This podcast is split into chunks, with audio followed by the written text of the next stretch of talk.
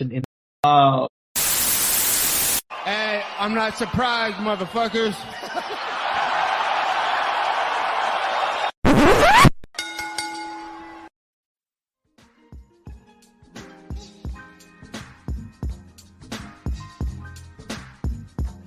what is up, ladies and gentlemen? Welcome back to the Courtside Soundoff podcast. Once again, I'm Josh Evanoff. As always, welcome by the one and only man of the hour, too sweet to be sour, future Jiu-Jitsu world champion, Angel Ortega.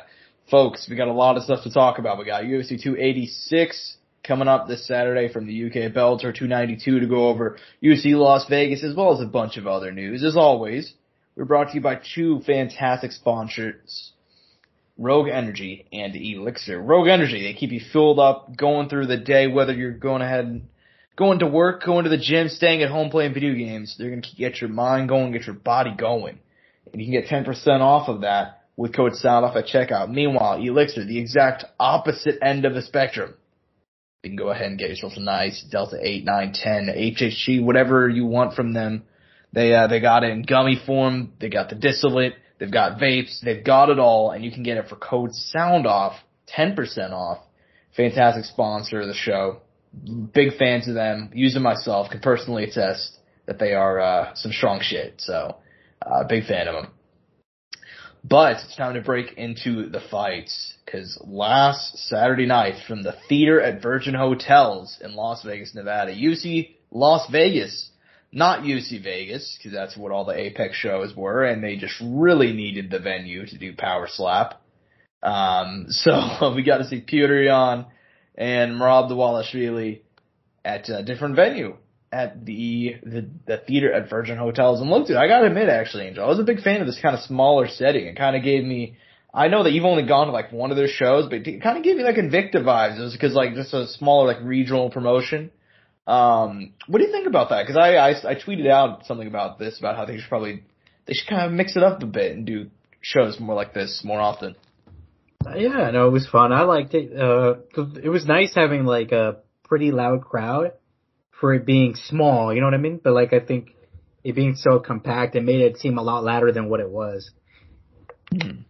Yeah, same page, same page. Um, but anyways, yeah. Anyways, in the in the main event, man, uh, we got Merab Dvalishvili dominating Petr Yan. I don't know how many people expected this. I think going into this one, we knew this is a somewhat of a possibility that Merab could you you know apply the pressure, not let us foot off the gas and have some success. I don't think anybody expected the 50-45 Petr Yan, which is exactly what he ex- which is what he did. And now Merab's in a position where he might get a title shot next, man. What do you think? I mean, he's in a good position. The thing is, it doesn't seem like he's going to take that title shot, Josh. Um, I mean, let's Yeah. to talk, to talk about a little bit about the performance. I mean, it was excellent, great, lots of pressure. Uh, the leg kicks. I mean, I mean, it was fun watching Takedown Simulator, Josh. Don't get me wrong, but uh, no, Don't say that. He, he Well- was doing he, he was doing good on the feet too, though. Yeah, no, he had his moments. Obviously, I mean, once once that leg kind of went out, you kind of saw the the the fight change. And I mean, Peter tried to throw his own, but you kind of saw that like, once he threw it, he's like, "Fuck, maybe I shouldn't throw it back." Yeah. But uh nevertheless, um, I mean, 50 45 him. I mean, it was it was it was just a clean performance. I don't think there's a lot to say out of here outside of uh of Marabs and out of it. He did what he had to do. It was clean. I think the the conversation coming out of this is two things. It's uh you know what's going on with Petr Yan. You know, is it is it mental? Is this a matchup thing? Uh, you know what what happened? And then the other thing is what's going to happen with Merab. Uh, and I think, uh, I mean, where do you want to start? This is actually a better question. Where do you want to start with these two topics? Because I think that's are the main two things we need to talk about. I think for me, I mean, with the Merab situation, it, there's actually not a whole lot to talk about in my opinion because it's actually pretty simple. Um, cause they've talked about it before. I don't know, and I, and I said this on Twitter, I don't know why Dana was like bitching about it in the post-life press conference and, and other stuff. Like, Merab and Aljamain have always said, if they get in a position where they have to fight each other, one of them will just go down or go up. And Aljo has said it'll be him. And that he'll go up to featherweight. And, uh, he may even lose to Cejudo because they're fighting in a month. So, I mean, I think it's kind of like a bit early for that conversation. I don't, and not even a bit early. I don't think the conversation is worth having because they've already talked about it, you know, and they keep on, and Merab said, he's like, yeah, I just won't fight Aljo. We'll figure something out. So I'm not even that worried. for me, the big takeaway coming out of this fight, not even takeaway, but the thing that it kind of discusses, Petr Yan, one in four in his last five. It, now, now it doesn't feel that way because you know one of those losses was a DQ, one of those was well, actually technically two of them were split decisions. Although I didn't think the Aljo rematch was that you know, I didn't think he had a claim to win that fight. Um, and even in, in that stretch, he also beat Corey Sandhagen. So Angel, I mean, what do you think about what could be next for him? What do you think is kind of his? I don't want to say fall from grace, so to speak, because I think Peter Yan is still in a top, a top five bantamweight on the planet, but kind of his recent struggles. Oh man, I mean, I don't, I don't know. I mean, he's still performing good, right? I mean, he, he's still what he had to do. You know, we saw Petr in the Sean O'Malley fight. Like, he's still doing him. And this fight, this one was definitely a little, I want to say worrisome because I think it was definitely a matchup thing and maybe a mental thing to accept. But he came in fit as hell. Cause you, I mean, 49 takedowns were attempted, but half of those weren't completed. You know what I mean? Yeah. Not even close to half. I think he got maybe what, like, it was like nine, ten? I, I think he got, uh, eight. Or eight. It was, it was, it was a low number. And even then, it might, have, it might have updated since fight night, but I'm pretty sure on fight night the number was eight. So. Yeah, yeah, there were, yeah, there wasn't like full take control takedowns, you know, like, anything like that. Like, at least I don't remember. I mean, it's been a few days. Mm, yeah, I mean, I, from what I remember, that was not the case. Yeah, so but hey, man, those those make you work. Those tire you out, and you you, you be well prepared. Um, I just think the leg getting compromised early, um, Rob just you know knowing that at times Peter isn't the fattest fastest starter, uh, mm-hmm. was another thing. And he said, you know, I could take advantage of that because my whole thing is just coming forward. I do think though for Merab, that can only work so many times though, Josh. Uh, and I mean, we even saw it, like, scaredly enough in that, uh, Marlon Moraes fight. You remember that? He got hurt very mm-hmm. quick. Cause he was coming like a, like, like a demolition. out of hell. Yeah. yeah, you know, he was a Terminator. But the thing is, when you do that against a guy who, who can hit pretty hard and catch you in a counter, you get compromised. And that's the thing. I feel like it could only last so long, you know. Uh, at, at least that's how, I mean, granted, he could keep it going. It could work. I could be completely wrong. And, and that's just me, man. But I think everybody has, uh, if you're gonna do that, you can only do it so much. Or if you're gonna do it, you got to do it in a how do I put it? It has to be controlled chaos. Yeah, yeah, I agree. I agree. Um, to kind of close out this conversation, man, just uh, I never. It's just kind of weird. I think the bantamweight division is is arguably the best in the sport right now. I think. Um, top to bottom, I mean, you've got some like unranked killers, dude. I mean, you this this weight class is so fucking deep. However, it's just kind of weird, man, the current trajectory of it. I don't think anybody would have expected, you know, go back to March 2021, you know, when Petr Yan fought Aljo. Imagine telling somebody before or even after the fight, like, oh yeah, Aljo's gonna be a respected champion, Petr Yan's gonna, like, go one and four in his next five. Like, that just, it just crazy to me. It really is. I just, I never would have seen it coming in a million years. Like I said, mm, that would have changed his career. Yeah. yeah, and you can put a lot of asks, or act, actress on. I can't. I can't say the fucking word.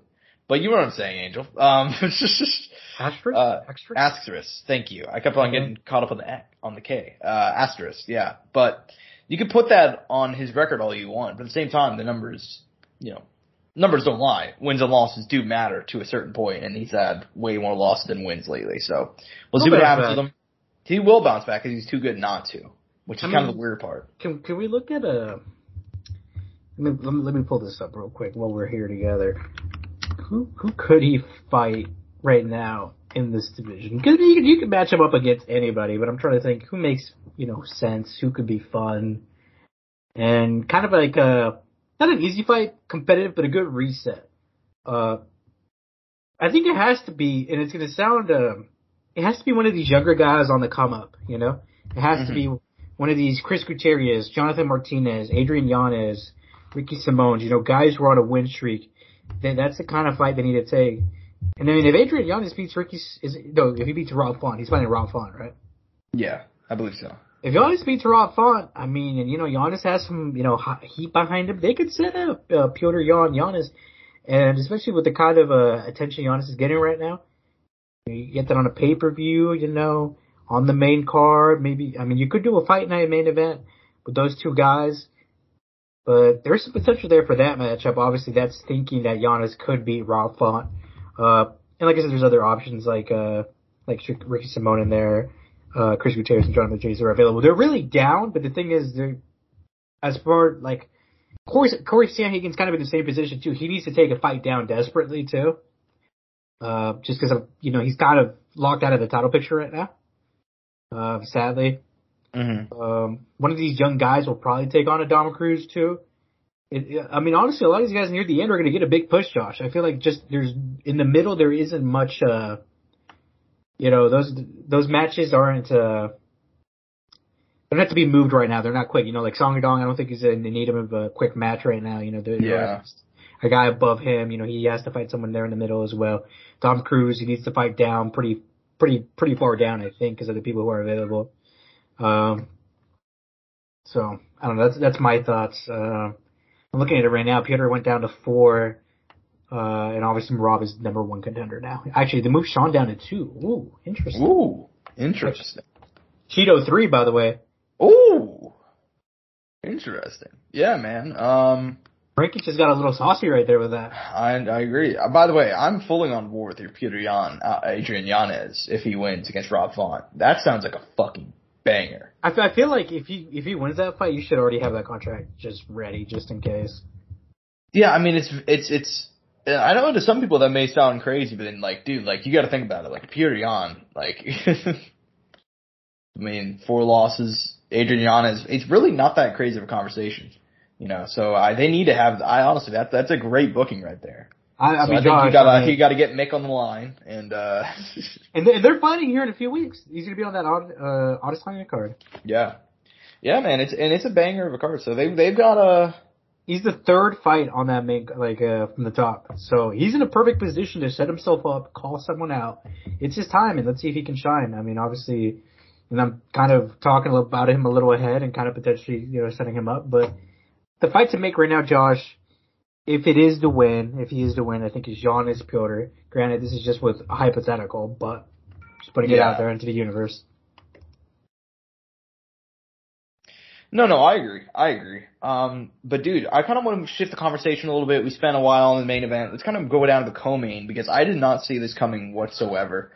Dude, Alexander Volkov and the Battle of Alexanders taking on Alexander Romanov. And Romanov is a guy we had a lot of, uh, I guess, hype around 16 and 1. That one loss was a majority decision one to Marcin Tybura in a fight that I thought was a draw. So then he comes in facing Volkov. Dude, he looked like a completely different human being on the scale. And then he goes in there and first takedown stuff, instantly kind of turtles up, knockout loss inside the first round. What the fuck happened to Alexander Romanov? I don't know. This have we have we had in, uh, have we found anything out? Maybe mental issues, some No, lack no, of discipline. Maybe he thought he could just come in and get away with his wrestling. Possible, but we have not, uh, I haven't seen anything. Because I- look, I, I I think I said this on the podcast. Volkov Volkov can wrestle against the cage. The issue is once he gets taken down and he's flat on his back, that's the problem. And granted, that's a heavyweight in general because getting off your back. And I mean, this goes all this goes all weight divisions, right? But Volkov getting off his back is one of the hardest things he's. I mean, this is the one of the biggest troubles he's had his whole career. You know, is once you get him flat on his back on the ground, it's very unlikely you're gonna you're gonna get him out of that position. You know, he's gonna get out of that position. I mean, shit, even even in the Derrick fight, right? Didn't he end up on his back too at some point? Like uh, Derrick was hitting on him from above too. Uh, yeah, cause he got fucking dropped. Not, he wasn't taken down though. Yeah, he didn't get taken down, no, but he got dropped, and then Derrick ended up on top and kept him there, though. You know what I mean?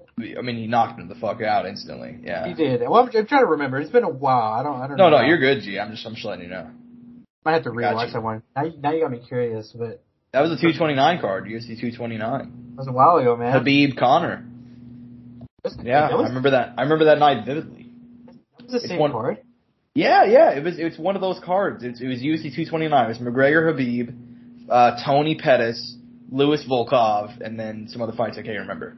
I think Holly Holm. No, was Holly Holm on there? Maybe. No, I think I might be thinking about the Cowboy card. But regardless, yeah, that's that's one of those fight nights I remember pretty well.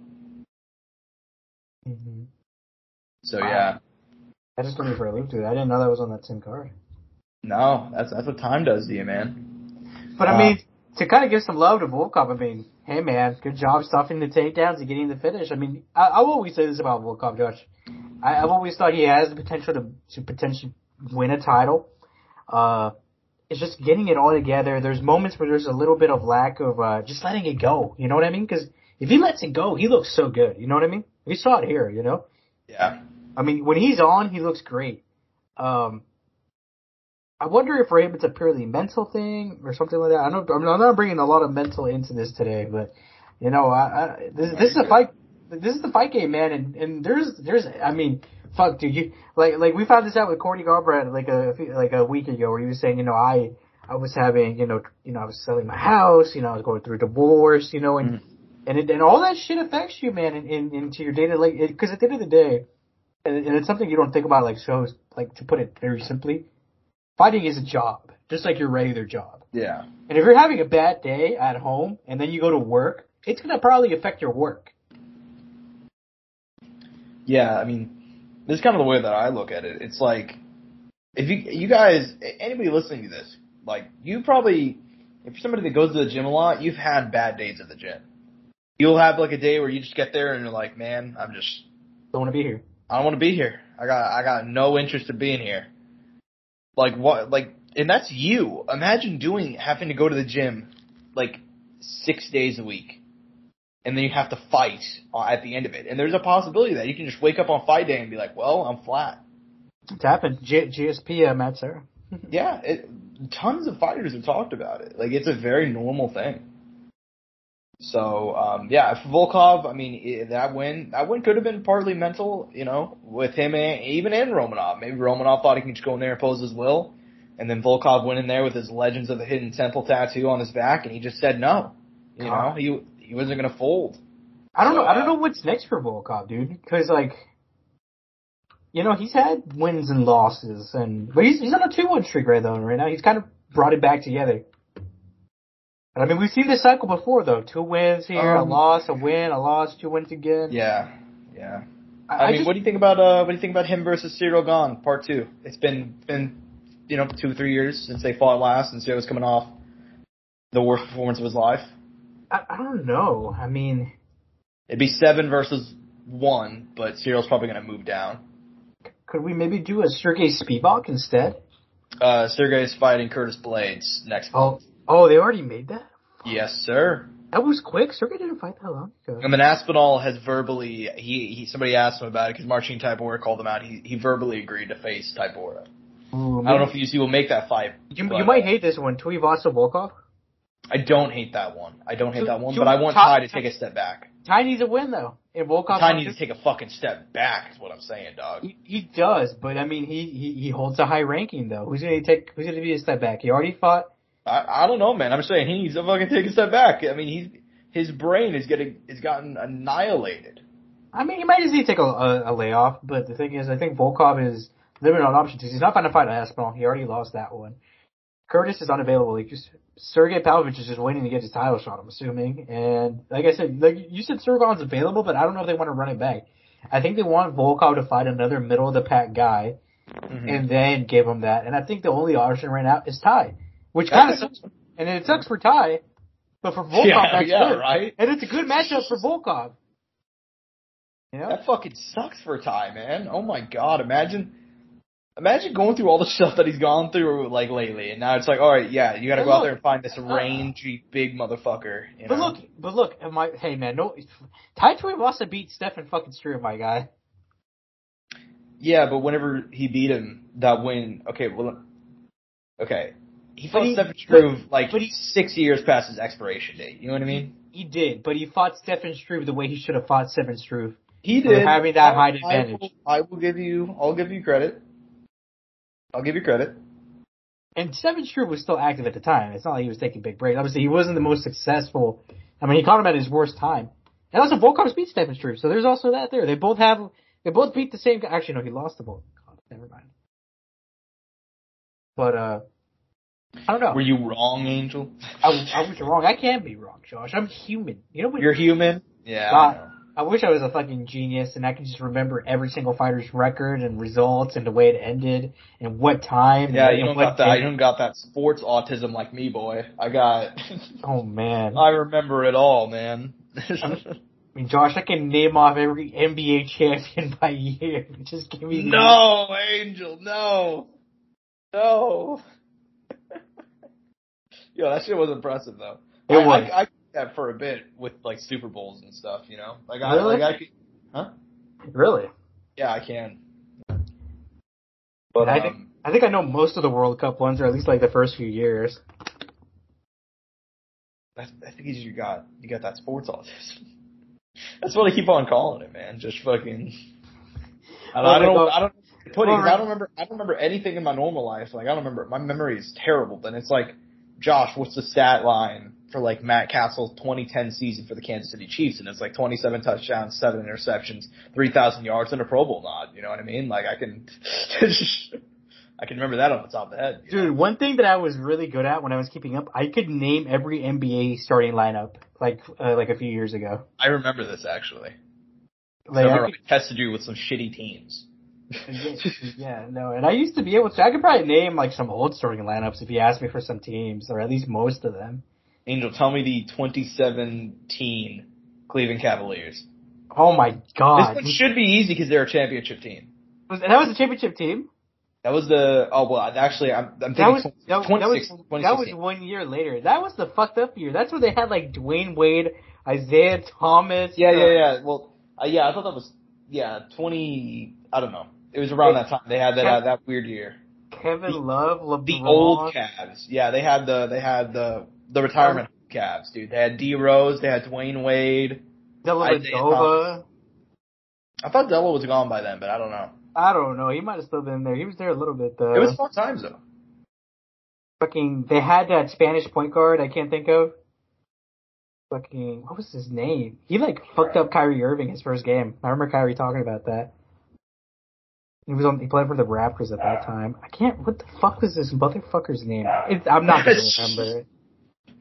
that's so funny You know, just uh, because uh, we're just because we're you know it's our podcast and we can choose to to take this time to look at this. I'm actually curious. 2017 NBA Cleveland Cavaliers. Let me, let me see how was. yes that's true yeah. Oh, oh, Jose Calderon. That's hey man, but I I was right. Jose Calderon, boy. There we go. Oh man, never mind. I was wrong, Josh. This was actually that wasn't the old. They were they weren't the old. Actually, no, they were. They were. It's just the starting lineup was different. So they had Jordan Clarkson, Jae Crowder, Channing Frye, uh, George Hill. I mean, I remember all these. It's Kyle Korver, Kevin Love, Larry Nance, Cedi Osman, our boy Derrick Rose, Iman Shumpert, J.R. Smith, Isaiah Thomas, Tristan Thompson, Dwyane Wade, and Ante Zizic. I do remember this roster very well.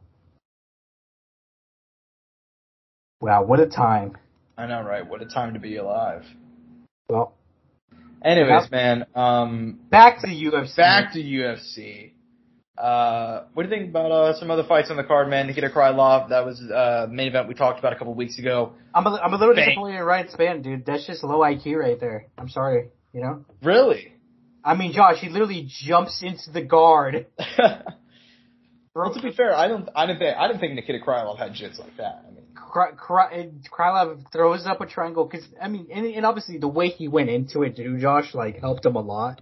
So I mean, that was just poor. That was just a really poor job there. You know what I mean? And that, I wouldn't get caught like that.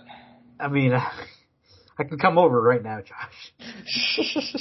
Angel, like I said, th- there's there's an ongoing joke that I've told Angel since he's been doing jiu-jitsu. Next time I see him, I'm gonna, I'm gonna fucking, I'm gonna grapple with him. And every single time he, we do that, he better be submitting me quicker and quicker. So, maybe. But Angel, I think I got a, a, a mean flying triangle that'll take you out. So I don't know. But, uh, Hey man, Uh, I, br- I break legs out here, bro. I don't give oh a fuck. shit. I'll leg Yeah. lock you, dude. Angel, I've been, Angel, I've been working with my grappling dummy.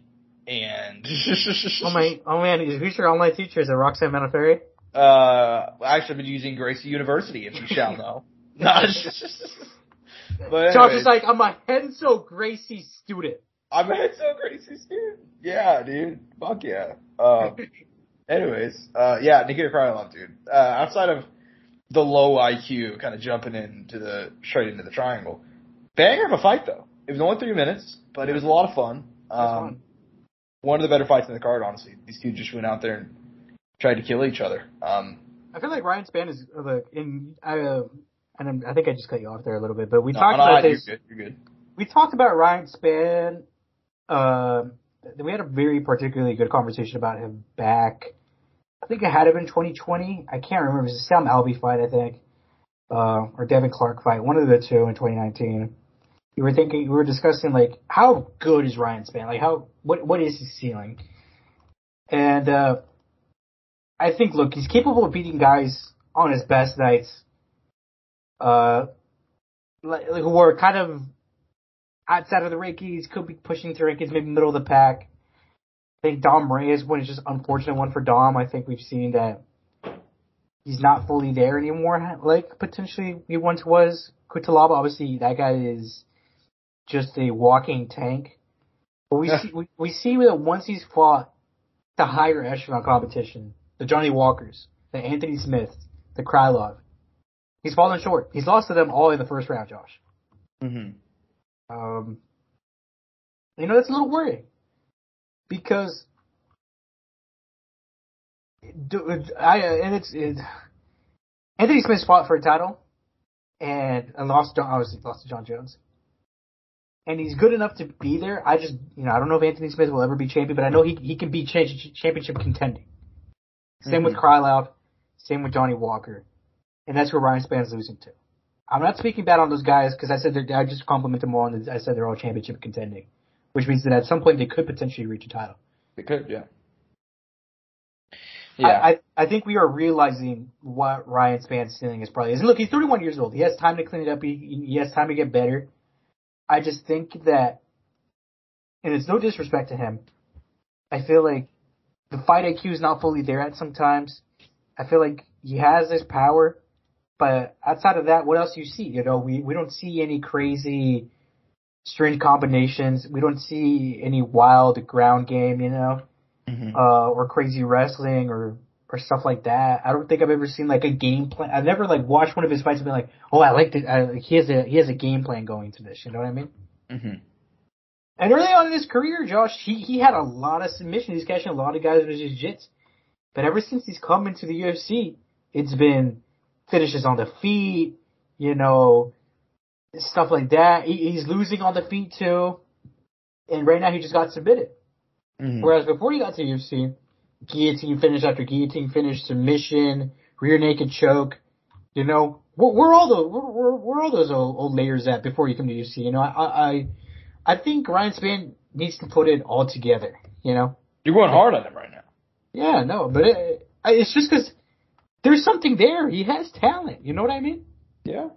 You want to see guys succeed, and, and, and the reason I'm going a little hard this year is because he's he's young, he has time, and he lost because of a mistake. You know. Mm-hmm. I, lot, I know a lot of times we don't do like we, we don't do this crazy deep analysis, but I'm uh, just uh, I felt like he could have fixed that. And, and look, I, I had picked him originally in, in the week before because I was like, oh man, he, he's putting it together. This is time. He got that win over Dom Reyes.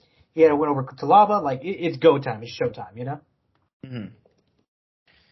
No, it's uh I agree. I agree. Um definitely a guy that whenever he came to the UFC, we had a lot more um excitement for. And it feels like there's been times where he'll get going and I, I don't even know if it's not I don't even know if it's if it's exactly like what you're saying. Um where it's like what happened to his submissions, what happened to this, what happened to that. I wonder if it's a mental thing. Because if he keeps on winning fights, but then he'll get up to like this big moment and he'll just I don't want to say choke, but like if you look at his his his record, came to the UFC, made won the contender series, won a couple of fights in a row, even beat a couple of, he beat the legend in there, like you know Little Nog beat Devin Clark, our boy. You know how big of a fan we are of Devin Clark here. You know, um, beat Sam Alvey, friend of the show, and then he gets his he gets a big fight against Johnny Walker. That was on an ESPN card. It was like on the main card of uh, Covington Woodley, which did really big numbers, if I remember correctly and then he lost, lost by knockout. We beats Misha Cirkunov, gets a main event against Anthony Smith, loses. Wins two in a row, including Dom Reyes murdering him, gets, this was supposed to be a main event, ended up being one of the bigger fights on this card, loses again. I wonder if it's a mental thing, more than, you know, just him maybe simplifying things or not really using his grappling or whatever it may be. But I don't know. I I, I, I, I want to see the figures it out. bounce back. I'll put it like that. I want to see the bounce back and see how it comes back next fight. Yeah, for his sake, I hope he figures it out. So, um, regardless, man. Also on this card, uh, Jonathan Martinez picking up an upset win over Said Nurmagomedov. Bit surprising there. Um, Mario Bautista defeating Guido Cannetti. Unfortunate for the 43 year old. Uh, but you know, it was a fun fight for all it lasted, you know. Uh, Vitor Petrino defeating Anton Sveraj. I don't even know how you pronounce that poor kid's name, but regardless, this one was a banger. Fight of the night. Uh, referee don't give a fuck about deducting points because these two grabbed the fence about 7,000 times. Um, give me your thoughts on some of those, some of those fights that happened on the main card.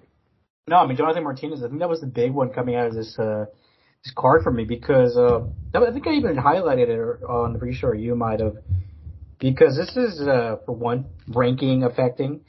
These guys are pushing themselves into the position. And Obviously, they're you know we always mention it. Even if they're not related, the Nurmagomedov name carries you know prowess you know in the sport. And uh, I think Said was even the favorite, but I'm like, dude, Jonathan Martinez is one bad mamma jam, in the words of Josh. Uh, and after that cup win, I was like, he's gonna be due for a big fight, and he was. He got Said Nurmagomedov.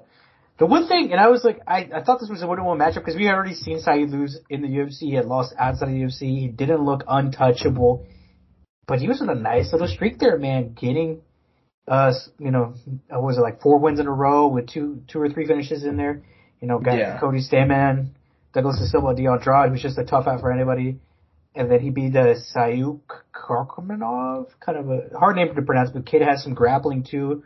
A lot of people didn't think that uh, that guy was going to give him any competition, but he came in hot into UFC. I remember he he came in on short notice and got Trevin Jones in a quick submission, and then picked up a like a like a eight months six months later, I went over to Ronnie Lawrence, and then they gave him Said, which I was like, oh, that's a decent little jump, but maybe they see something in him. But uh, I mean, like I said earlier when we were talking about the 135 division, I mean, he's due for a big fight. I mean, there's there's they're gonna have to give him someone up there, maybe a Song Yadong. He, I think he even called. I don't. Did he call out Don Reyes? I think he called out another legend. I could be wrong, but he, he called out a fight. He said he's down for another fight here soon. But you know how these guys are; they're always down for another fight.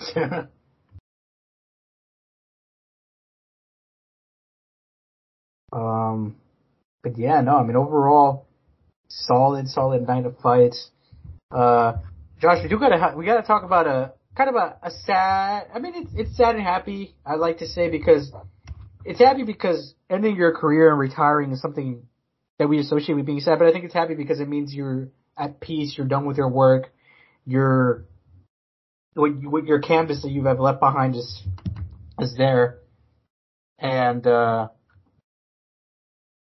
he uh Rafael Assunção retiring despite. Obviously, sad ending because he loses. You know, submit, uh, submission inverted triangle choke. Davey Grant gets to win there. Uh, sick, uh, lead up to the finish. Uh, his own right. Davey Grant, uh, getting one over the, the 40 year old, the Brazilian. Very, very, very proud of him. Uh, and, uh, obviously a nice little bonus for him, I think, for getting the finish performance of the night. Uh, how do you feel about Rafael Assunção's career, Josh? Now that now that he announced his retirement, and and uh, how do you like I like I said there at the start? I mean, it was kind of a happy happy and sad moment because you know he he retired, but then he also did lose via finish. hmm Yeah, man. Um, look, the, the reality is that Rafael Assunção was never UFC champion, and um, he he's one of those guys that whenever you look at all time bantamweight rankings, you're probably not going to see him pop up too much. But goddamn, he was good. You know, he that's like that's the best way I could put it. At one point, he was champ material. It's a damn shame he never got to fight for the belt. I think there were times where he should have fought for the title, where he got really really close, but they're like just you know, why don't you just fight one more contender, Rafael? You know, he probably should have put his foot down, you know, but he didn't. Um, as far as his retirement goes, wish it could have happened, uh, with a win, but, um, it is what it is in that regard. Hell of a win for Davey Grant, and obviously you, you kind of don't like to see legends go out like this, but I think we kind of knew that Rafael was near the end of his career. I think he bounced back in his last fight against Victor Henry, and nobody expected him to look as good as he did. But, um, yeah, man, just it is what it is. I mean, hell of a career, man, hell of a career. What did you What do you think about his retirement? I said, sad because he got knocked out, but also happy because he gets to end of his career. Like I said, I feel like uh kind of being like, okay, this is my canvas and this is it. I'm done with this and this is where I'll leave behind. This is my legacy. So, and he, and it's it's a pretty sick legacy, man. Let's be honest. That that fucking record, all the names on there. I mean, un unforgettable. I mean, he fought the who's who in that division. Um, kind of to make a nice little transition over though to Victor Henry, Tony Gravely. Victor Henry getting one back, man, after his loss to Raph Assunção. So nice bounce back for him. Split decision. I thought it was a pretty fun fight. Uh, you know, kind of like what he said on the mic. He's like, uh, you know, that Raoni Barcelos performance was not a fluke. I'm gonna come back and, and show that, you know, that I'm better than my last performance. So mm-hmm. I was mm-hmm. happy to see him do that against a guy in Tony Gravely who, you know, has a sizable record just like him, been around and pretty, you know, well established in the UFC at this point, and and younger than him too.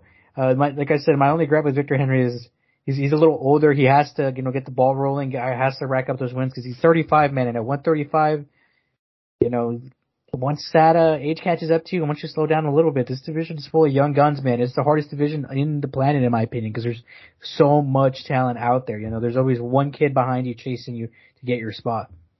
Hmm. Yeah, I agree. I agree. Um. Anyways, man. In terms of the rest of the card, prelims were pretty fun. I mean, I mentioned Victor Henry a couple minutes ago when talking about Rafael Assunção. I picked up a nice winner, Tony Gravely my girl Ariane Lipski, she looked good on the feet defeating JJ Aldrich. Uh, solid performance by her. Tyson Nam coming up short.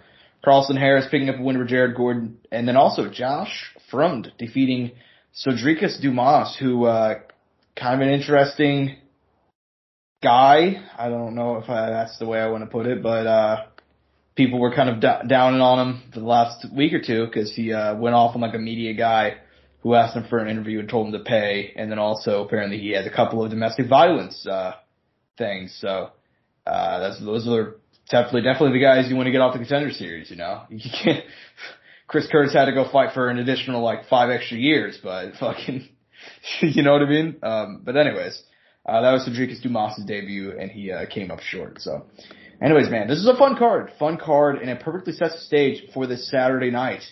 Because this Saturday, Angel, at the O2 Arena in London, England, UFC 286. Rocky is getting his homecoming. Uh, Leon Edwards, Kamaru Usman, the trilogy. Obviously, they fought back December 2015. Kamaru Usman when they were both prospects, and Kamaru picked up the win. Then they fought last August for the welterweight title. And uh, Leon had a bit of early success, but as the story goes, heading into the fifth round, he was down in the cards. He needed a big moment. He needed a big shot and he got it. He landed the head kick, pull off the upset win. Wasn't an upset to me, I called it, but uh, no, I'm joking. But anyway, so yeah, Leon, big win, and ultimately now they're gonna rerun it tomorrow, going into uh, I don't even know, going into enemy territory, so to speak. What do you think about this one, man? It's a very interesting fight. Very excited for it. Do you think Leon? Do you think lightning will strike twice, or do you think Kamaru and new? Man, this is a crazy one because we saw in that Leon fight. Look, first round, crazy first round. Josh takes Kamaru's back, throws up a submission, wild. But then after that, what seemed like four rounds of just Kamaru Usman until in the fifth round. Leon had been setting up that kick, catches Kamaru Usman with it, and boom, lights out. You know, like you laid out right there. The thing is, we're now in London. Pressure is on. Kamaru's come back. Can he recreate most of what he did that night before? I think he can. You know, I mean, it was one moment. I'd say there was two moments of weakness, obviously the take and the, sub attempt by Leon. Oh, it was the other big moment of the fight outside of the finish, obviously. Mm-hmm. But Kamaru for most of that, he was he was he was doing his thing. He was dominant. It looked futile. I mean, you remember we were all, I mean, we were there with the boys, Josh, watching that fight. We were all kind of sitting. We're like, damn, he's He's just gonna do it again. Just is what it is. And we were kind of down. We kind of we were all kind of getting ready to leave, and that fifth round kind of got our shit together. You know, you remember everybody putting their stuff in their pockets, and then boom, out of nowhere, head kick. oh, you know, everybody reacts. Yeah. Um. So I don't know. I mean, I think Leon could recreate it. His striking's on point. He has some of the cleanest combinations, some of the best stand up in in this uh, division and in all the UFC right now. But I mean, Kamaru wasn't that far from getting it, man. I think Kamaru's gonna be able to do it. He's gonna be able to recreate what he did on that night for the most part, and what he did in his previous fight the first time around. Let's see it. I'm gonna pick the Nigerian Nightmare to get his title back in London, England, in the O2 Arena. Dang. Well, there you go, man. There you go. Um, look, I uh, Man, you almost you, you sounded a little little pressed there. Not I'm a little bit. I'm a little bit disappointed. I'm a little bit disappointed because here's the thing. We've gotten a lot of new subscribers lately. We've got a lot of more um like attention because we've been doing more promotional stuff and we've been just we've just been killing it lately. It's kind of what I want to put it like. However, if you've not been listening to the show for a while, you may not know, but I've been like the biggest Leon supporter since day one. I'm talking about like since he fought fucking wait like when he fought like Peter Sabata like on the undercard of fucking like a U like a random UK card. Like I've been a fan of Leon for a while, so I've and I've been telling you, Angel, I'm telling you, he's a future champ. He's got the striking, he's got the mindset. He just needs to put it all together. I think he put it all together last August. I think he knows. I feel like my biggest issue, and everybody's, and he, Leon's biggest issue, issue with himself, he's, he did not believe. He didn't believe in himself, Angel. Now he doesn't just have to believe, he knows how fucking good he is. And Angel, I gotta, oh, oh, oh my head. Oh god. Angel, I think, I think Leon Edwards is gonna go out there and do it again. That's my prediction. I'm gonna take Leon Edwards and still, he's gonna have, I don't, I don't, he, you guys keep on saying it's a rocky moment, it's a fluke. He's gonna go out there and do it again. Possibly even by finish. Cause he's Hey, man. that guy. This Rocky story was ass backwards, man. I mean, it was. I mean, Rocky won the second fight by KO, but it really should have been the split for for Kamaru. Kamaru was Apollo Creed. Oh shit. Oh no. Um. Yeah, man. It's uh jokes aside. This is a uh hell of Unless, a Kam- fight, unless yeah. Kamaru comes out here like Clubber Lang. shit. Maybe. I mean, I will say this. I'm very excited for this fight, and as, as big of a fan of I am of uh of Leon, I really This is gonna be a I banger, have no Josh. idea. I mean, there's there's a lot of pressure. I think this is one of the best storylines we've had into a title fight in a while. You know what I mean? Or in recent Yeah. memory. Because kind of think back to, I mean, I'd say before this Pereira Adesanya. But before that, I really don't know what other good story, like Oliveira, Makhachev, yeah, it was good. But I mean, these guys have a very long history at this point. I mean, when, when did their first fight take originally? 2016? Something like that? uh, December of 2015 on the on the undercard of I believe RDA versus Cowboy. I mean, this is, remember that fight? this is years in the making. I mean, this, this is a trilogy fight now. Yeah. Kamaru Usman and Leon Edwards are making history, and they're gonna have a trilogy fight. That's the other crazy thing about this. Who, yeah, it's one to one right now. Who's gonna be two one up in the series? The records are almost identical, Josh. 20 and 3, 20 and 2. I mean, it's wild. The fucking, the, the, what's the word I'm looking for here? I don't think I'll be able to get it out, but just the, uh, the duality, you know? Yeah. you know yeah. the the difference you know uh the, they're both come from migrant families you know one Nigerian one Jamaican one in England one in the US I mean th- there's just it's so deep there's so many layers I mean it, it it just makes you fucking excited Josh it just makes me want to punch a hole through this fucking wall next to me All right. Well, maybe we shouldn't do that much. Um, I've actually already you know put seven holes in this wall Josh believe it or not Angel, don't worry. I'm I'm well aware. Um, no, I am psyched for this fight though, man. I'm really psyched for this fight. It's uh, look, man, the month of March, it's all big fights. I mean, that's that's what I will say. It's been. I, I'm I'm I'm fucking fired up right now, man. I, I mean it's, it's DTF Josh down to fight down baby. to fight. Because he, dude, like think about this. Okay, we got the fight this weekend. Then we got Chito and Sandhagen, and then we got Pereira Adesanya too. Let's With go with with Gilbert Burns, Masvidal, Rob Font, Adrian Yanez, Kevin Hahn, Santiago Ponzinibbio, all those names that we talked about um, even earlier, right? by the way Some we those cameras right and then we got UFC KC, which we will be in attendance for, my They son. live. We'll even do a show live there. I'm just kidding. I I think we should pull out the phone and, and do a big three esque. Like you know, I was pulling out the phone of the big three, just like Angel. What do you think? we we might have to, you know, just for shits and giggles, just for a little throwback there. Yeah, that that would be that'd be a lot of fun. I gotta Um, bring the Max hat, dude, for my sign Max Holloway height right up there. I've had it for years, dude. Ever since we see that DJ card, gotta bring it with me. Nice. But uh yeah man, I think it's about time to uh, move on from the main event because we've kind of given our thoughts there. Um co-main event though, also a banger. Justin Gaethje, Rafael Fiziev, the two lightweights, gonna go head to head, man. Very excited for this one. Two strikers.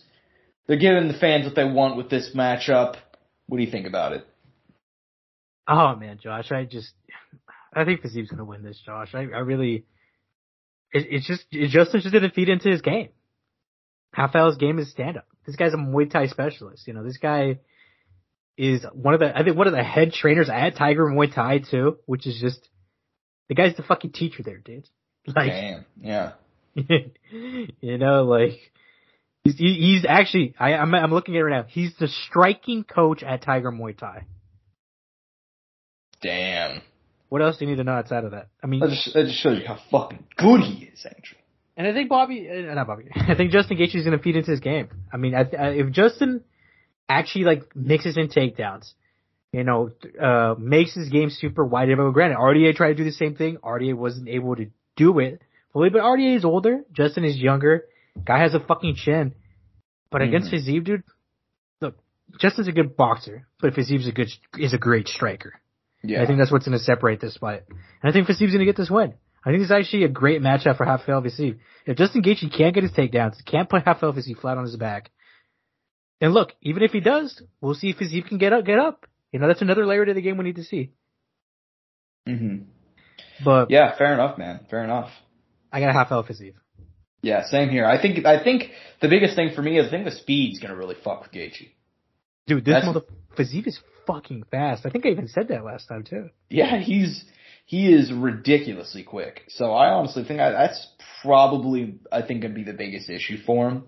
Um, because I'm Also- gonna I'm also taking Rafael Fiziev. I mean, yeah. yeah. And look, and he's gonna check. He's and and you know, I don't think Justin's leg kicks are gonna be as effective as they are as on other fighters. This guy's, I mean, with that Muay Thai stance, I mean, he's gonna be checking all those kicks. I mean, he's chilling. You know, that's what I'm saying. There's just, I just think he neutralizes things that Justin does well, because it, I mean, that's just physique. I mean, it's just, it's, it's a styles make fight, Josh, and this is a style that I think for Justin doesn't benefit. hmm I, I, think, It's I, I think Justin might even get finished on the feet.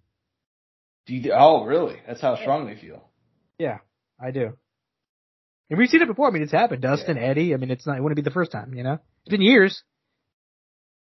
Yeah. Also, Same Justin, here. Uh, also Justin's I- taken a lot of yeah. damage over his career, Josh. I mean, I wonder when it's going to catch up to him. Yeah, I agree. Um, it's gonna. I mean, I think it's probably already catching up with him. If we're being completely honest. I mean, obviously he he didn't get knocked out in his last fight. You know, obviously he. But then he did get dropped by Oliveira. He got dropped really hard by Oliveira, and he got So- dropped early. Said it was the hardest him. anybody ever hit him. Yeah, Chandler dropped him. Um, obviously it took a while, and then he got K. But before that, he hadn't been dropped in a while. So I don't know. Um, but I, I do think Rafael is going to go out there and get a big win, possibly even a finish. So I'm in agreement with you there. Um, on the main card, interesting one. Uh, I'm actually a big fan of this fight, just because you know. It's a it's a clash of styles. This is UFC one esque clash of styles. That's how different these two guys are. Bryan Barberena, the fucking I mean, turning into with a fun brawler at welterweight, man. I mean, there have been guys in this position over time, and he's killing it right now. Bam Bam is. Uh, coming off a loss to RDA back in December. Prior to that, he had won three in a row, including Robbie Lawler and Matt Brown, taking on Gunnar Nelson, who you know last uh, I believe it was last year. Yeah, March 2022. He returned to action after a three-year layoff, picked up a win over Takashi Sato. This is a second fight since uh, that long layoff. What do you think, man? I mean, it's a fun fight. I mean, it's a hard fight still. Bryan is coming in on short notice. The original opponent was, uh, oh man, let me look. D-Rod, which, that was a hard fucking fight too. I'd say, not similar styles, but similar in the aspect of its, uh, striker matchup, you know? Mm-hmm. Um, fuck, I mean, this, this, it just it just depends. I mean, if Gunnar can get him on the ground, get his jiu going, and throw up some submissions, maybe. On the feet though, Bryan is a fucking come forward, do it all. You know, let there be blood. You know what I mean? Guys, just a hammer. You know. I mean, that guy's. It's kind of. He's. I mean, he's a Viking. It's kind of gladiatorial. You know. But goddamn right he is. in his UFC career though, only submitted once though. I mean, I don't know, man. I'm I'm I'm gonna go. Uh, Gonna go Bryan Barberena. It is on short notice, but I'm gonna go Bryan Barberena. Yeah, fair enough. Um, I think uh, I think Bryan will have success in this one. I think I think one of the one of the big things you got to remember right now is that uh, Gunnar Nelson's a very small welterweight. Um, his grappling is incredible. However, he's been able to I don't want to say be muscled around by certain welterweights, but he's pretty much a lightweight fighting a welterweight. So he's been able to. There have been guys that had he put on like a little bit of muscle, and a little bit of size, he would have been able to go ahead and deal with it better. Uh, and Bryan's a big guy for welterweight, so I'm still going to take Gunnar Nelson. I think just stylistically, he'll be able to maybe not hold down Bryan Barberena, but I think he'll be able to have enough success, especially in clinch and grappling situations, to uh, pull off the win, pull off the win there. Excuse me. Um, a flyweight fight that I'm super excited for, women's flyweight, also on the main card. The undefeated Casey O'Neill. We have not seen her since her win over Roxanne Modafferi, friend of the show, February 2022. So over a year, and she's been taking on Jennifer Maia, kind of like a gate, one of the gatekeepers in this uh, women's flyweight division. Coming off a win over Marina Moroz last November. Prior to that, she lost two in a row. She kind of, you know, her entire UFC career, one, one, one, lost two in a row. Some stuff like that. Go back and forth. Uh, Jennifer Maia has in terms of wins and losses in her UFC career. What do you think about this one? I'm excited, man. I'm happy to see Casey O'Neill back. Obviously, she had surgery. I think is winter later. Uh, I don't know where. It was, and she had a pretty long recovery. I think she's even coming back a little bit earlier than what she had been predicted to come back to by her, uh, whoever had done, her, you know, doctor or whatever. And, uh, I mean, when we talk young prospects who or have a high skill ceiling and are on the come up, Casey O'Neill is one of them, man. She is very well rounded for being so young. I mean, she's 25 years old and she has the full package. She can strike. She can compete on the ground. You know, she is a, a multi-dimensional fighter, which a lot of times with when you when you see a young fighter, there's one aspect of their game that stands out. For Casey O'Neill, I think all aspects of her game stand out. I think her jiu-jitsu is good. I think her strike is good as well. Against Jennifer Maia here, though, I think she's going to look great. I think I think she's going to sauce her up on the stand-up, and if it ends up on the ground, Casey O'Neill has no problems being on the ground. I'm going to go Casey O'Neill, get her that nice 10 and 0 mm-hmm. move her up the rankings.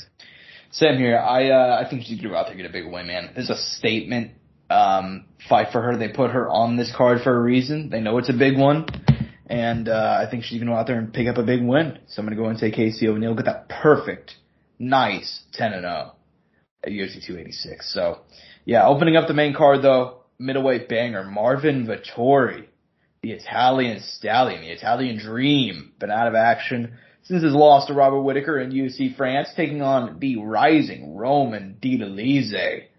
Man, this guy beat Jack Hermansson, beat Phil Hawes, beat Kyle Daukaus, uh, beat JP Buys somewhere in there too, probably. Hell of a winning streak for him right now, and uh, but there's a big step up though. Marvin's a big step up. So what do you think about this one?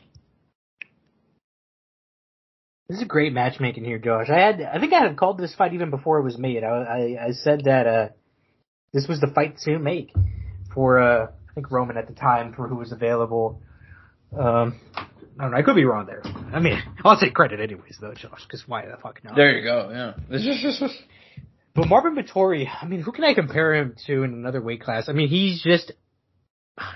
Let's, I'm trying to think who, who's a great example of him, but he's just a a tough out for anybody. I think he's kind of a not similar, but the same, but kind of the Dustin Poirier division in a way. Maybe I, I, that's not that's not perfect, but I think it just uh, good in all aspects, strong, very athletic, can grapple, can strike, comes forward, pretty good cardio. You know, falls a little, you know, fell short at the title. Um, and Roman's just not. He he's coming up, man. He's coming up hot. I mean, twelve and one, strong, has some fucking power too. Can get can finishes in the ground as well. I think uh I think Roman Dolidze is going to get this one, Josh. I think Marvin Vettori is going to catch this loss here from Roman Dolidze, and I think Roman Dolidze is to cement himself as a top contender of the 185 division and chasing this title. Hmm.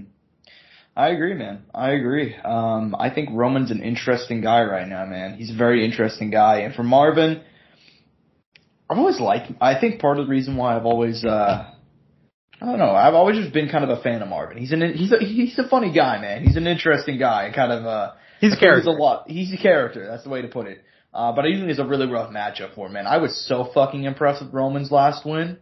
God damn, the way he butchered Jack Hermansson. We've never seen anybody go out there and do what they, and that's, you gotta remember too, dude. Think about Jack Hermansson's fight before Roman did these. Do you remember what it was? That was, uh, fuck. That was Chris Curtis. That was where he looked fucking great. Where he looked stunning on the feet. Chris couldn't even touch him. Granted, uh, no, short, short notice for Chris too. yeah, too. Yeah, so there you go. Fair enough. But still, regardless, um, crazy, crazy. But anyways, man, I'm also going to take Roman, but uh, yeah, it should be a hell of a main card. As far as the undercard goes, which fights are you most looking forward to? I know that your boy Muhammad Mokaev's on here. Juliana Killer Miller is back from Tough. There's a couple of uh, good fights on here, man. I mean, you talk about Muhammad Mokaev, Josh, not a ranked opponent. Actually, first time making his official UFC debut. Rafael Filho, Filho, a Brazilian fighter, won on the contender series. Muhammad Mokaev wanted to fight so bad, and I guess no ranked opponent wanted to fight Muhammad Mokaev in the amount of time because Muhammad Mokaev was dealing with an injury. So that's another mm-hmm. thing. So he's like, you know, like, fuck it. I'll put my ranking on the line and takes this fight. Uh, fucking game of shit. One of my favorite young guys in all of the UFC right now. One of my number one prospects. I, future champ, I think. I mean, I love praising this kid because he's just so talented and I, I just like him a lot.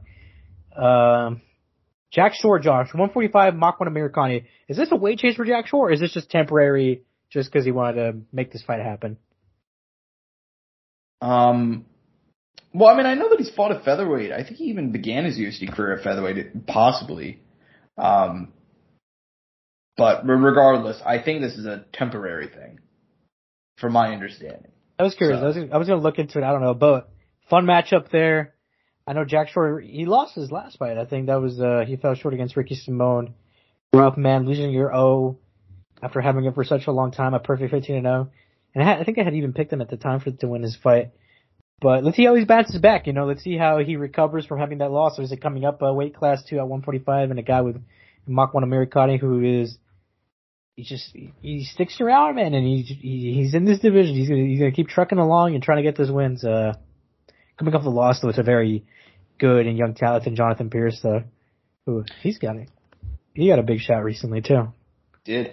Yeah, Makwan Amirkhani, a guy that's interesting because I never would have expected him in like a million years. Like, there are guys who I I kind of brought this up when I was talking about Devin Clark, like we a couple. If you guys saw the clip um, on our on our YouTube channel when we were talking about it, like Makwan Amirkhani is a guy you don't think he's not gonna, you don't think of him as like when he came to the UFC, he'll be around for a long time, but dude, he's been in the UFC for almost ten years now. Like he he got signed fucking in 2014. So there you go, man. And I did not expect him to be around. If you would have told me in 2014, hey, well, Makwan Amirkhani is going to still be doing the damn thing in the UFC, like definitely not expecting it. So uh yeah, but I mean, anyways, guys at Giga Chad, Josh, what do you expect? Oh well, that's yeah, that's completely fair. Um, but anyways, man, yeah, that should be a fun fight. Um, also on the undercard, I, as I mentioned, your boy Muhammad Mokaev, I got to go and shout him out too, man. This kid really is, uh, he's a elite prospect. I mean, 23 and 0 as an amateur, 9 and 0 as a pro, and uh, it says a lot to me because I remember his last fight took place against Malcolm Gordon, and there were people being like, "Man, like he he struggled a bit with Malcolm Gordon, you know, because he didn't he didn't really struggle, but like Malcolm Gordon won a round, you know, like still ended up getting finished, but I you know it just kind of shows the the high expectations that people have for him. So. That's how it is, and it, and it came from the desk too. You remember that? The commentary was on his ass. Yeah, yeah, they were. I mean, you can you can go back and replay that for anybody who maybe didn't watch that fight or didn't catch it. Definitely go back and listen to that fight commentary. They were on him about that. But they were, yeah. I mean, and they, they gave him credit. They gave him his due at the end. But it mm only came after the law, after the win, though. after it ended in a finish. Yeah. Fair enough, fair enough, man. But regardless, I am pretty excited for his return. Um, other fights on the card, just a couple of quick ones to go over. Uh, Murphy, Gabriel Santos should be a banger. Uh, pretty excited about that one. Christian Duncan taking on Dusko Todorovic should be a lot of fun. Malcolm Gordon, the aforementioned, he's actually a pretty good, uh, maybe not ranked guy, but you know, top 15-ish gatekeeper, gate, gatekeeper of the top 15 to the actual ranked guys. Taking on Jake Hadley. Jake Hadley, another young prospect. If he can go ahead and pick up a win here, maybe he will be ranked. We'll see. Um, Joanna Wood taking on Luana Carolina. Jai Herbert, Ludwig Klein. Dude, the fact that that fight is so far down on the card. A little low, yeah. Yeah. And then, as you said in the green room, Ju- Juliana Killer Miller, who we're a big fan of, uh, coming off a tough, taking on Veronica Machado. This is actually a very good fight, but it does have to take place as the first fight of the card because they got to get Dan Hardy's ass out of there real quick. So uh, there you go. Um, any closing thoughts on this card, man? No, I mean absolute banger. It's be a little bit early for us since it's uh, England, but doesn't matter, man. We'll be there. We'll be there and be square. Yep. Definitely. So, um, yeah, man, we do got to go ahead and um, we did go over UFC stuff, but we do also got to go ahead and uh, just double back and talk about Bellator 292, which happened Friday night, San Jose, California, SAP Center, and uh, Usman Nurmagomedov pretty much doing what most people thought.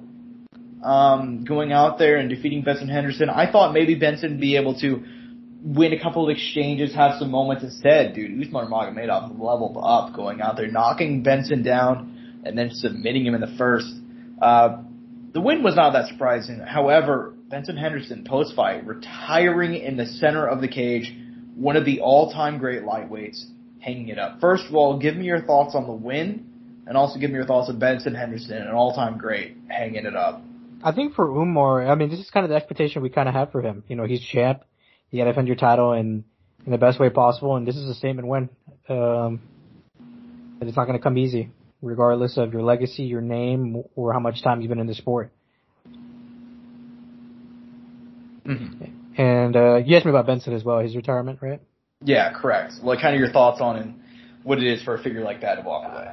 Uh, heartbreaking, man. But like, like I said, he's leaving on his own terms. He he had told himself, "Hey, in this four fights, if I lose, I'm gonna retire." And it's crazy, Josh, that going into that fight against that what 22 and one Russian, uh, you know that was the that was the thing against Mamedov, 20 and one and one at the mm-hmm. time. That if he lost that fight, we, he, he could have retired after that. But he ended up winning via position, and then he yeah. got a win over Peter Queally. He could have potentially retired after both of those fights. Instead, he makes it to his third fight for the belt. Doesn't get it, sadly, and retires under center cage. Man, I gotta respect it. Left on his own terms. He gave himself a proper timeline. Ends his career in Bellator 7 and 7, 11 and 3 in the UFC, 5 and 1 in WEC. Beautiful career, man. One of the greatest chins in all of MMA. Um, God, I was thinking about that the other day. I was like, this guy has a fucking chin, dude. like, I never really thought about it. But he had one of the best chins ever. Mm-hmm. Um, yeah, I mean, he he's an all time. Um, like, I, it's kind of weird to think about because he was only in the UFC for like four or five years. He had a longer Bellator run than he did uh, UFC run. I don't really think about that being the case, but it is. Um, yeah, he's an all time an all time great and an all time great chin, which partially made the fact that he got knocked down by Usman so shocking. So, um, yeah, man. But you know, it is what it is. Like I said, some newer fans may not be aware of him. They may not know kind of the history of of Benson, but god damn, he, he he's a bad motherfucker, man. He's he was a really bad motherfucker in his prime. I mean, the way that he went through Nate Diaz. If you guys ever watched that fight, that was a title. People don't even know that Nate fought for a title at one point. Um, he did. yeah, he, but he got fucking 50-43'd because Benson Henderson just beat the shit out of him. Uh, his first fight with Frankie was really entertaining. The way he shut down uh, Clay Guida to get the title shot, entertaining. I mean, he has a lot of great performances throughout his career, man. Um, his, his solid winning streak, he won like those four fights in a row to get that fight against Michael Chandler, the rematch. His first fight with Chandler was a banger. I mean, he, an all-time great. So thank you, Benson Henderson, for everything. And uh, as far as Usman goes, destructive force. I mean, that kid is inevitable. But uh, we do got to go ahead and say uh, in the co-main event. Dude, Alexander Shabliy is. I knew he was good going into this. Don't get me wrong. Like I, I've, I've I hyped up the uh, the Grand Prix a while ago on the show. Just bangers all around. Ton, great dudes. However, god damn, dude, this dude is way better than I thought. What do you think? I said it, Josh. I uh, I told you I was like he has not met the level of competition he needs to be fighting yet, and this is opportunity. Obviously, he got it in Brent Primus a little bit, but against Freak Messiah, we saw it. And it'd be a weird finish though, didn't it? Because it looked like he hit the cup right or something like that. Something like that, yeah. It, it was odd in that sense, but hey, man, he he, he got it done though. I mean, that's all that matters. He's moving on. I know, and he's moving on, and uh who who is he gonna fight next? I cannot. Uh, do do we have like the bracket? Uh, let's see. Let me see if I can find it real quickly. Because there's more fights coming up pretty soon. Uh, okay, is I got it right here, Josh. His next matchup is either Patricky or AJ. Which holy shit! Oh man, where when are they fighting? I can't to, remember. To be determined from what I see on the picture I'm looking at, because they got Primus and Barnaoui scheduled for uh, May 12th. Interesting. Yeah, man, interesting. So, um, going to be a really fun fight, man. Going to be a really fun fight. And but the uh, but, but the real story, Josh, is the next fight. What's the real? What's the next fight? Linton Vassell getting the finish for Valentin. Oh, there we go. I, I hyped up Linton Vassell before this. Remember, I was like, look, he's making that weight change. Sometimes these guys, when they get older, they find a little success, you know. And fuck, man, he's gonna get his opportunity at the belt again against Ryan Bader. Like, that's actually hype as shit. Dude, the, the Linton Vassell story right now is the best one going into MMA that nobody's talking about. Like, I've I've had this feeling for a while now, but like, dude, you have a guy who. I mean, look at the names. I mean, well, let's just go. 39 years old, a Bellator guy who was always good, but he was never great. I mean, he he fought Emmanuel Newton for the title way back in the day, and he lost to him. Shout out. He fought King Mo in the uh, one of the tournaments, uh, the one night tournament way back in the day, Bellator one night 142, which I think Dynamite. Also the, Dynamite. There you go, baby. It was the first kickboxing show. T. Ortiz in the main event. Let's and go, fun champ. fact, super fun fact for you. Um, there was somebody on the undercard of that who's like a really big name now, but I can't remember who it was. It was um, fuck, I can't think of who it is. But anyways, regardless, yeah, Bellator 142 way back in the day. Was, was it a kickboxer or was it a fighter? Who was it? Um, I can just pull up the card right now, actually. Liam McGeary on here?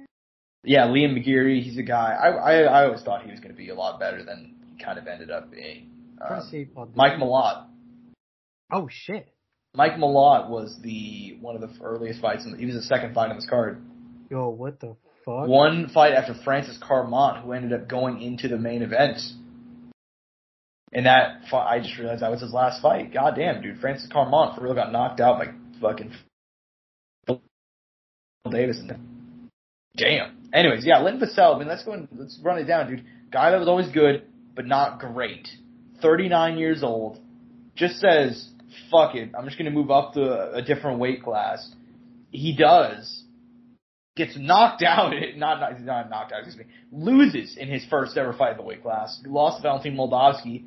And then he fights Sergey Kharitonov, a fucking beast I'm assuming Bellator thought he's gonna get run through. Knocks him out. Ronnie Marks, who, not a great guy, but he's been everywhere. UFC, PFL, Bellator, all that stuff. Knocks him out. Faces Tyrell Fortune, who at one point was a legitimate Bellator prospect. Beats him by decision. Faces Tim Johnson. Knocks him out. And then faces Valentin Moldavsky, the guy that he lost to in his heavyweight debut, and he knocks him out. So now it's gonna be Lynn Vassell, 39 years old, taking on Ryan Bader in a rematch of a fight that they had way back in, um, was all the way back in November of 2017. And I think that fight even happened at, uh, Penn State. So there you go, fun fact. Yeah, man. What do you think about, um, Ryan Bader and Lynn Vassell ru- running that fight back? This, I mean, look, it, I think it's the best time to do it. I mean, they need to do it. It has to be the next fight. There's no other option. Yeah, there's lit. I don't even know who else they I don't even know who else they give it to. I mean, he, I think he has a longer win streak right now, actively at heavyweight than Ryan Bader too, doesn't he? I I don't think that's factual because I don't think I don't think he's ever lost. I don't think Ryan Bader's ever lost at heavyweight. So Really? Well, at the moment, you know, I'm talking about active, you know, because he has. yeah, yeah. Obviously not Um, not at heavyweight, but yeah. know. I see your point. I see your point. Um, yeah, man, I'm I'm psyched for this fight. I don't know who else they could even give it to. Um, yeah, um, It's not even close. There's no competition. There is no competition whatsoever. So He's Yeah. looking out of the contenders. yeah, I mean, I said like I ran it down um, a minute ago, man. Like his, like he he even debuted with a loss, which is the crazy part. You know, like he debuted at heavyweight with a loss to Moldavsky, and they probably threw Sergey Kharitonov at him, thinking like, all right, let's get Sergey a big win, you know, and then we just worked him into a big fight, and instead he won, and he has not lost since. So shout out to Linton Vassell, man, what a fucking beast, um, dude. We gotta, I mean, Michael Venom Page is a destructive man. We got to talk about that too. Which one down on the main card? These two I mean, facing Josh. which? Yeah, I mean, go Josh. ahead, take it away. It's your boy Goiti, you know. So I mean, Josh, but it's MVP, Josh. It's M- Are we surprised? This guy fucking hurts people, dude. that's that's fair. Yeah, I'm not surprised, motherfucker. God, that that's what is it? That that Cyborg Santos win will The always one, live. the flying knee. will always live rent free in anybody's head who ever watched that. I remember watching that fight live too. That shit was on tape delay. So uh, Bellator used to do tape delay back in the day, and so I knew that MVP won by knockout. But you didn't know how. I had no idea how, and so I I watched the fight. And he fucking throws the ball, and I knowing because at that point we kind of knew that uh what's his name got really fucked up. So Cyborg got really fucked up. So we're just watching him celebrate.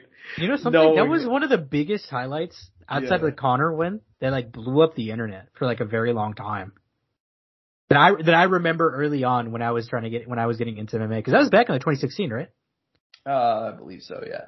Yeah, because I remember seeing like the MVP. MVP had all these crazy fucking celebrations, but like I remember that one like popping up all the time, and even people who didn't watch, like you know, weren't necessarily like big fans of the sport. And obviously, if you're not super into the sport, you're probably not watching Bellator. You know what I mean?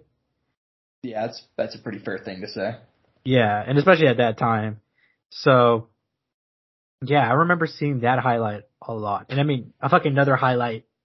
Fucking, do we know what? Do we know the official injury for Goiti or what happened? Uh, I, not as of now, I don't think.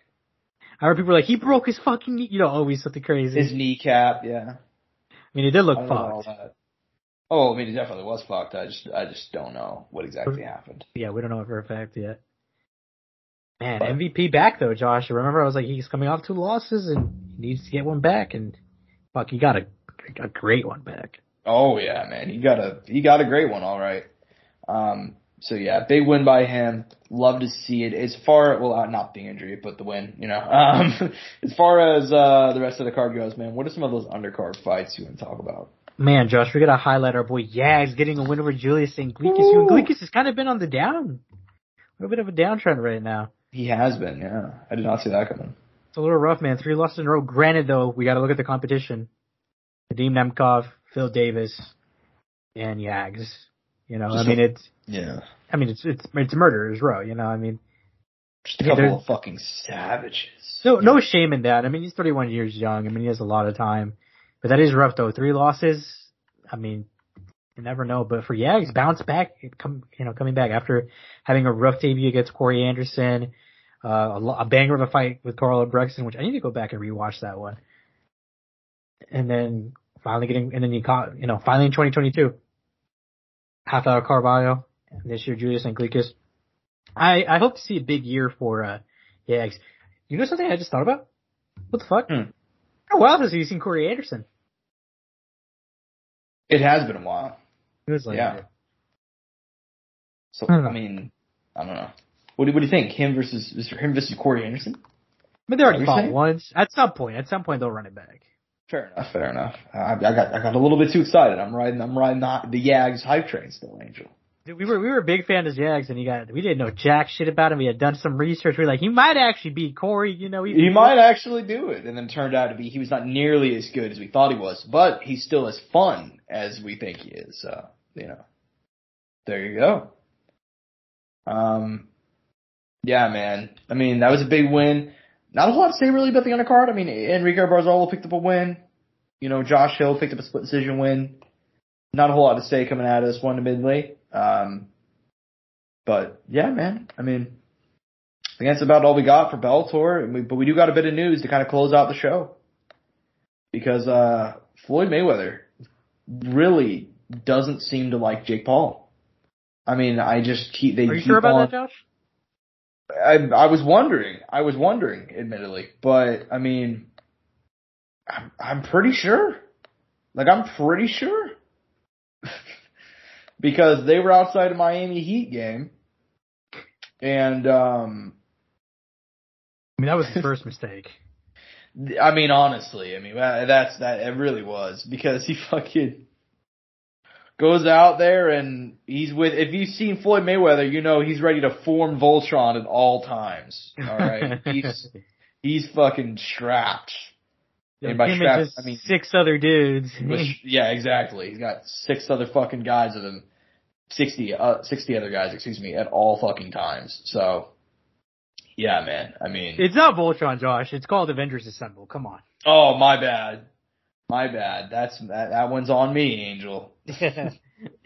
But like, for real though, I mean, he, uh, I need He to had, post like- that as a meme next time. Plug into the exchange.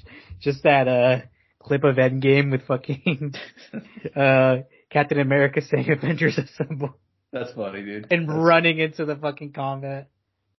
that's fucking comedy, dude. Um, anyways, man, yeah, I mean, I think the, uh, I mean, I guess we haven't even really say, but they were outside of fucking, they were outside of Heat game, right? And, uh, I guess Floyd saw him, Floyd and his entourage saw him, and they just started chasing Jake Paul. Like they were gonna fucking jump his ass. And I saw people, and Jake retreated. He did a tactical, it was not running away, it was a tactical retreat, folks. It's, it's completely different. And he, uh, went back inside the venue. Um, and uh, ended up just calling Floyd out to an actual fight. He said, "I'm, I'm, I'm, you know, I'm tough. I'm not dumb, and uh, I'm not gonna fight 50 dudes at one time." So yeah, man, give me your thoughts on this. Um, I think it's honestly kind of embarrassing, if I'm being completely honest with you. I think it's a little bit embarrassing for a 46 year old man to be beefing this hard with like a 25 year old YouTuber. But I mean, what are your thoughts? Comedic, man. I think it's hilarious. I mean, I, I mean, it's obviously funny, but like, also a little bit sad. It is. But it, but it's funny, dude. I don't know. I just think it's dumb. It's silly. I mean, Floyd's gonna do what Floyd's gonna do. I'm not even surprised that there is. I mean, I'm I'm surprised it took this long, if anything. Well, I mean, apparently he had him kicked out of his of his fucking, um, what is it? Last time he fought in uh Abu Dhabi when he fought Deji, I guess, because Jake was there for uh, the Tommy Fury thing. Floyd apparently had him kicked out of the venue. So he's been beefing with him for a while. out. Yeah, he's been he's been beefing with him for a fucking while now, man. So um yeah, I don't know. I think I think it's a bit sad. That's honestly all I, I got to say about it. I think it's a little bit sad, a little bit pathetic, but um, you know, is what it is. Um speaking of Jake, we did see a report recently. This is actually not on the rundown, but I want to get your thoughts on it. Uh essentially saying that he is actually looking not at, you know, Tommy Fury next. He's actually going to think about fighting Floyd next, Angel. Do you think is that something you want to see? Why not, man? Anything to keep me entertained. That's where you're at. Yeah, I mean, that, I- I Even just- even at a even if it's like an exhibition, or do you need it to be like an actual full blown fight? it could be an exhibition. People can still get knocked out in an exhibition. I guess that's true. Yeah, I mean, I don't know. I have no interest in any Floyd exhibitions. I'm so far done with that at that point. I mean, he's just uh, doing them against the right people, man. I guess you're right. I guess you're probably right. exhibitions could be fun if he did them against the right people, but he's just not doing them against the right people, and it, it, it was it was interesting. Like when he did a whole Tenshin thing, it was like okay, interesting. You know, there was a little bit of a, just a little something about that. And I think it'd be more interesting if he did like an exhibition against someone like fucking Rodtang. You know, I think that'd be even better. Well, he was originally before. Fun fact: before he was going to fight uh, Aaron Chalmers, he was supposed to fight Liam Harrison from One, who's a Muay Thai uh, Muay Thai guy. That would have been fun. That you know that that would have been interesting. Yeah. Like, there's been a couple of guys that um, you know, Floyd has been fucking in talks with or just hasn't worked out. But you're probably right. I think I think they're relatively close to doing some fun things. But um, yeah, I mean, if it's an actual fight, I'd be down. If it's an exhibition, I don't really care about it. But speaking of um, odd odd fights, exhibitions, and the like, um, Angel, we got fucking KSI and Floyd Mayweather may be fighting Manny Pacquiao and Salt Papi in a tag team boxing match. I'll admit, dude. Uh, this is the crossover I wanted, Josh. This is a real multiverse. Fuck the Marvel if, multiverse. if they're gonna if they're gonna do these fucking tag team boxing matches, they're gonna do some weird stuff. Cool, I'm cool with it. But let's let's let's get some real fighters in here who who are actually good at combat. Let's see that. Let's see the idea at its full execution. Like fucking Ice Poseidon. I, like, dude, I could whoop Ice Poseidon right now. Fucking coming out, like coming off my Yeah. couch. Okay. right? Like, let's have actual. If let's test this. Let's test. This Gra- granted, though, those two guys were supposed to have different opponents, though. Oh really? Yeah, originally. Oh, Uh, at least I know, if not at least one of them, because that other guy, whoever Poseidon's uh, teammate was, he did pretty good. He did his part. It was just Poseidon not being able to do his part. Yeah, there you go. I mean, he got brutalized. Goddamn. But um, Yeah, second time. yeah. But anyways, man. I mean, Need our boy PJ in there, dude. He's looking shredded right now. oh yeah, he is. Shout out, shout out, Overt Flow. But um, yeah, man. I mean, I I'm down for this. You know, um, it's it's it's weird, but it's the type of weird that I'm into. So that's that's probably the way that I'll go ahead and you know phrase it. Um. Anyways, man. More news. Uh, also in the boxing world, Alexander Usyk and Tyson Fury may be fighting, maybe not. Who knows? I mean, dude, like, if you guys have not been following this story, this is like huge, Be- and people don't really talk about like the importance of this fight. Like, this is not just Alexander Usyk versus Tyson Fury. The winner of this fight would be crowned the first unified, undisputed heavyweight champion in over 20 years. And Angel, I'm gonna test your knowledge real quickly. Do you remember who the last one is? I guess maybe not remember because you know you were like a child, but like, do you know who it is? It's not our boy Big Mike, is it? No, no. Oh fuck. Had it been fuck. Dude. Damn. Was it our boy uh my god. Can I get a hint here? Um, they were one of the best heavyweights of the '90s. Dude, I don't know who I don't know who it could be off the top of my head. All right, well, it, it's it's uh, it's Lennox Lewis. He did it in 1999. I mean that's not a surprise. I was between who, who was the guy that uh Tyson bit his ear? I forgot I'm fucking blanking here for some reason. You know when you get on the spot and you just blank? Yeah. My boy uh You know who also I thought it was before you even said uh any name? I was like, was it George Foreman? fucking fucking unit George Foreman, dude. Fair enough. Um, George Foreman's a motherfucker though, dude. he was a motherfucker. Yeah, no, it was- Lennox Lewis back in 1999. But anyways, this fight's very important. It needs to happen, and I think Tyson Fury knows it needs to happen, and he knows the type of guy Alexander Usyk is. So it's probably the be- biggest match in boxing right now. It is. Yeah, I think so. Um, but they were talking about fighting. They've been actually talking about fighting for a long time. And the big issue is it comes down to uh, one thing. It's just the revenue split. Usyk thinks that they're both heavyweight champions. In fact, Usyk has three of the uh, four of the five belts. Um, cause he's got the everything but the WBC, and he also has the ring heavyweight title as well. So he's got four of the five, and he knows that he's not a big enough draw, but he's got four of the five belts. So he's like, all right, 50-50 down the middle. However, he's also been willing to go down to 60-40. And apparently Tyson Fury will not fight for anything less than 70-30. And Usyk said, all right, big belly, let's do it. Just did not give a fuck, cause that's the type of guy that he is. And he agreed. And then one day after he agreed to the fight, Tyson Fury went, you know, let's, let's up the stakes, you know, like let's, fucking That's that's getting pressure right there. let's let's you you you bollocks, you know. Um, you're worried about the money, you little shit house, you know, you little dosser, you know. But um, there there he wants uh there to be no rematch clause or he won't fight him. So it's another it's another day another thing. Um, I gotta admit, man, I'm a big I'm, I've I've been like a long time Tyson Fury fan. I've never been more disappointed to see somebody outright duck another fighter.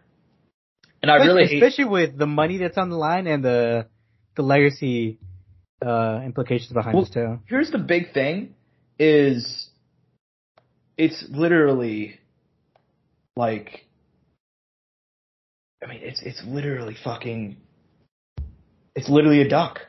There's liter there's literally no explanation. There's no good there's no other fight for him. In fact, they've already gotten they've been they've been able to uh cuz like whenever it comes to boxing, a lot of fighters will make excuses and stuff and a little secret is a lot of those sanctioning bodies, if you work with them, they'll actually give you more time to negotiate and they won't just go out and give you a mandatory automatically. You'll get the mandatory automatically if you're not working on anything else. Especially because those bodies have to be paid too. Yeah, and they make more fucking money if you're fighting fights people want to see. So a lot of the time, sanctioning body just get blamed for shit. That doesn't mean I don't have issues with them. I think the WBC is shit, for example. But, um, you know, eh, they they're they've been uh, given a lot of time to negotiate. But the WBC, the WBA, I think even ordered Usyk to fight Daniel Dubois at one point, and then they got an extension. Um, and they were like, all right, never mind, that we're bad. All right, you guys can keep on negotiating. But in so there's no reason for Tyson Fury not to take this fight. He's getting a huge percentage. He he, he controls. All, they're fighting in his home tr- country, by the way. They're going to fight in Saudi Arabia. If he already wanted it in in uh, in the UK, so they're fighting at Wembley. And it's like you're still not going to fight the fucking guy. Like, do I do I seriously got to see fucking Dereck Chisora four? You know what I mean? Like, Damn, Josh. I, I don't know. all, all we know, Josh, is right now that Usyk is DTF. what is what is Usyk right now, Angel? He's DTF. He's down to fight. D- down to fight, my guy. Yeah, fuck yeah, man. Um, He's DTF, dude. He's DTF that you can get to. He's fucking oiled up in DTF right now. damn straight, my guy. Damn straight. He's oiled up. oiled up in the ring with his shorts on. He's DTF, dude. He's down to fight. Fuck yeah, man. He's DTF. He is down to fight. So, um, anyways, dude, I mean, yeah, I mean, I'll be so, dis- I'll be so fucking upset if this fight They have to happen. fight, dude. They have to fight at some point. I mean, whether or not it happens is a different story. Heavyweight boxing has some movement right now, and I hope it continues. And uh, fuck, dude, the better question is when's Deontay gonna come back, dude? Like it's been too Uh, long. Deontay is in talks of to fight Big Fran right now. if it happens, yeah, I mean, I know we talked about that, but fuck, man, at least give me some. Well, I mean, hey, this is this is more than just talking right now, Angel. They they've apparently like they're getting, they're reaching a partial contract. like to, to like to the point to where um I I reported this uh last Friday night. potential venue. Uh, they're actually so um to break it down for you guys. If you guys didn't see the news, I'm surprised didn't make. It was just one small interview, so I'm surprised Ngannou even gave it away. But he pretty much talked about like, okay, so um we pretty much already verbally agreed that we want to fight each other. Uh, we're looking at a two fight deal. Eh, the second one to take place in Africa. Um, more than likely in boxing because they want to do it on the 50th anniversary of the Rumble in, in the Jungle, which I think would be next August, maybe. That'd be perfect. Um, we don't know when the first one would happen, but this, the rematch is what they're aiming for the 50th anniversary of the, of the Rumble in the Jungle, and apparently they're pretty deep along in negotiations. So, I mean, That that'd be pretty cool, man. I gotta say, that's pretty typical. Because like, dude, I'm I, I admittedly don't really want to see like you know. I didn't really care about him about Ngannou versus fucking um Joshua Fury. I didn't really care, and I didn't want to see him fight any of the other guys. Like, I, because there's here's the reality: is Ngannou. I don't know how good he is as a boxer, but like, and heavyweight, if there's a division you're going to want to jump into and try and beat some guys, it's going to be that division, you know. But like, does he beat Dereck Chisora right now? I don't know. You know, like there's a very real possibility that he can lose to like a top 25, top 30 guy. So at this point, you might as well just throw him straight at the top guy that he has the best chance with, and that's Deontay Wilder. And look, it's the two hardest hitters on the planet right now. Easiest sell in the world. The two hardest hitting combat athletes in the world right now at heavyweight. Exactly. Like What else? fucking You- exactly. Dude. They're gonna spark each other out. Life changing fucking injuries potentially on the line. These guys are putting it all on if it does happen. Mhm. Definitely, man. Definitely. Um, but you know, we'll see what happens. um, with that one. And last bit of news for the day. They don't want us to talk about this guy. Uh, Nick Diaz back in the news again because he said he's talking to the UFC and he's trying to fight as soon as possible. Like as soon as possible. It's word for word what he said. Wait, repeat that one more time. Who's fighting again? Nick Diaz.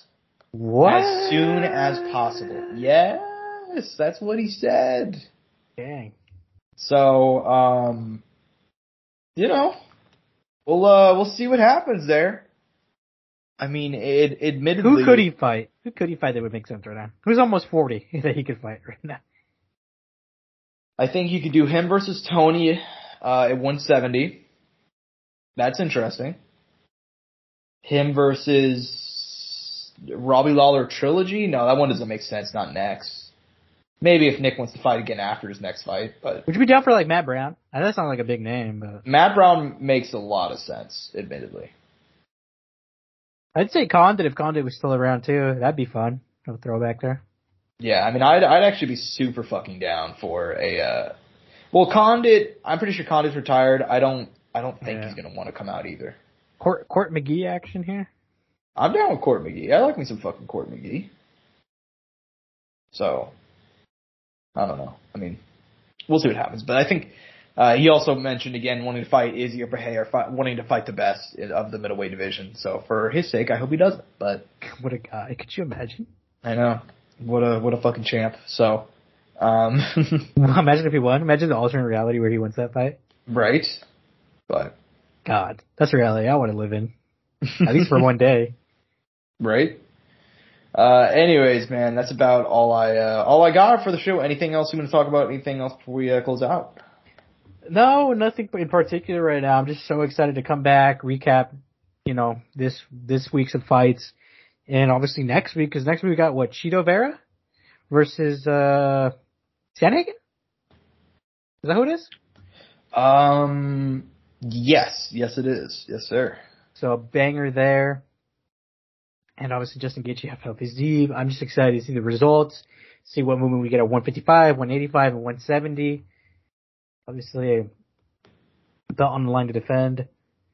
And we're not even that far away from fucking seeing Izzy fight again. So, Yeah. uh, we we are going to get a week in between though with no card though. Right? I don't think so. Actually, I think you're wrong on that. No, 25th fight. We would have to wait to the 8th. So we're going to get one weekend with no fights in between. So that's a little scary for us, This Josh. for this month. We're talking UFC. I don't know if there will be Bellator. Yeah. We won't get anything the first of next month. Shoot, you're right. That's my bad. Well, God. fuck. You know what? I think we'll be fine though. I think I think we can find something fun to talk about that week. I'll You work know- on something.